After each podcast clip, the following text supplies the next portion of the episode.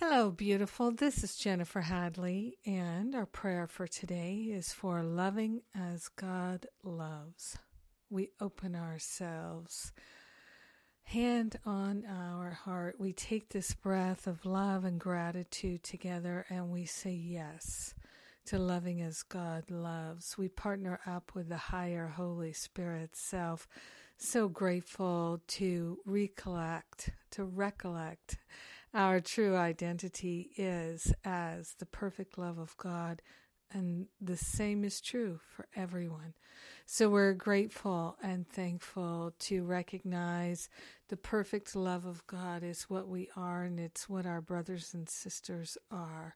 So we are opening ourselves to relinquish all blocks to love and to recognize the fullness of God's love in our heart, flowing forth.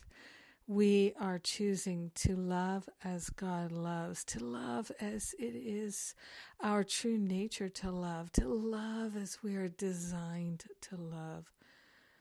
And the only way that we truly can love is without condition.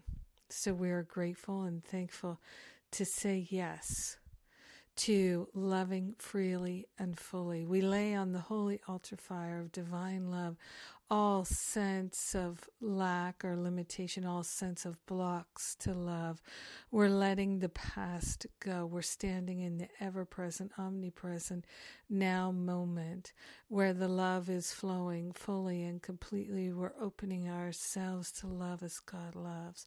We're loving ourselves as God loves us. And we're loving our brothers and sisters as God loves them. Truly, we are one. We are grateful to recognize that we are one with each other and one with all life, one with God itself. We are grateful and thankful to let go of all belief in separation. All sense of limitation falls away. We are grateful. In opening our heart and our mind to the truth and loving as God loves, we share the benefits with everyone because we are one with them. So grateful, so grateful to let the blessings be. In gratitude, we know it's done, and so it is. Amen. Amen, amen. Mm. Yes. We can say yes to the miraculous, regardless of how we're feeling about ourselves. We can truly say, Holy Spirit, take over here and now. And I'm so glad that our prayer is lifting us and we're praying together. Thank you for being my prayer partner today. And we've got some wonderful healing opportunities coming up. There's the Forgive and Be Free Retreat in mid-October. And uh, right on the heels of that is my Spiritual Counseling Training Intensive. Both are deeply healing and transformative. And uh, you know what I love is I love the fall. And the fall is coming, even though uh, here in the United States, in the Northern Hemisphere, it's it's full-on summer. The fall is coming, and in the fall, we're leading right up to the winter and the holidays and the close of one year at the beginning of the next year.